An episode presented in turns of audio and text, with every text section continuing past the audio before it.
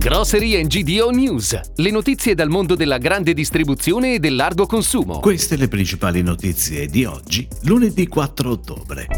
S lunga Conad e Coop sul podio dell'estate 2021. Nasce Todis Rione Colonna, innovativo punto vendita a Roma. Lidl taglia il nastro del nuovo store a Cesano Boscone. Dispensa Emilia apre a City Life Shopping District.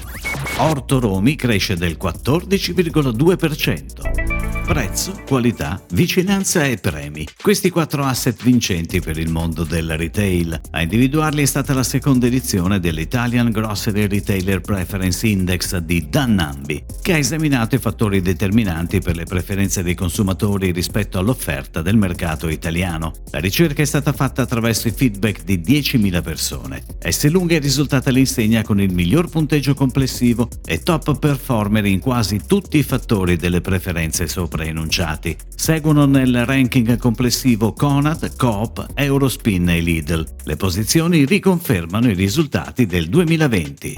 Ed ora le breaking news, a cura della redazione di gdonews.it. Todis, insegna italiana operante nella grande distribuzione organizzata, approda nel cuore di Roma aprendo un nuovo punto vendita nello storico Orione Colonna, un punto vendita totalmente innovativo rispetto agli oltre 260 distribuiti in 10 regioni del centro-sud Italia, di cui 136 solo nel Lazio. Todis Rione Colonna è stato studiato per essere un punto vendita smart, con un assortimento più snello e con un focus mirato sui reparti freschi, con cibi ready to eat e sulla food to go.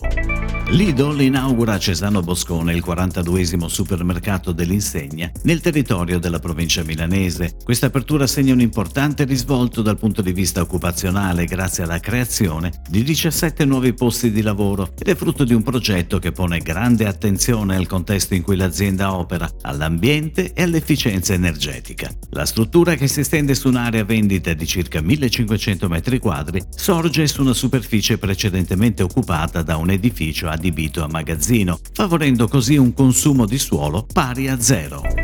La cooperativa agricola Ortoromi, player di riferimento del mercato ortofrutticolo italiano, sta registrando da inizio anno un trend positivo sia rispetto al 2020 sia al 2019, con una crescita del 14,2% rispetto allo stesso periodo dell'anno precedente. La categoria che vede le performance migliori è quella delle insalate di quarta gamma core business dell'azienda, che ha ottenuto un incremento del 15%. Buone anche le performance degli estratti, una categoria nella a cui potenzialità crede molto la cooperativa padovana e che aveva particolarmente sofferto lo scorso anno.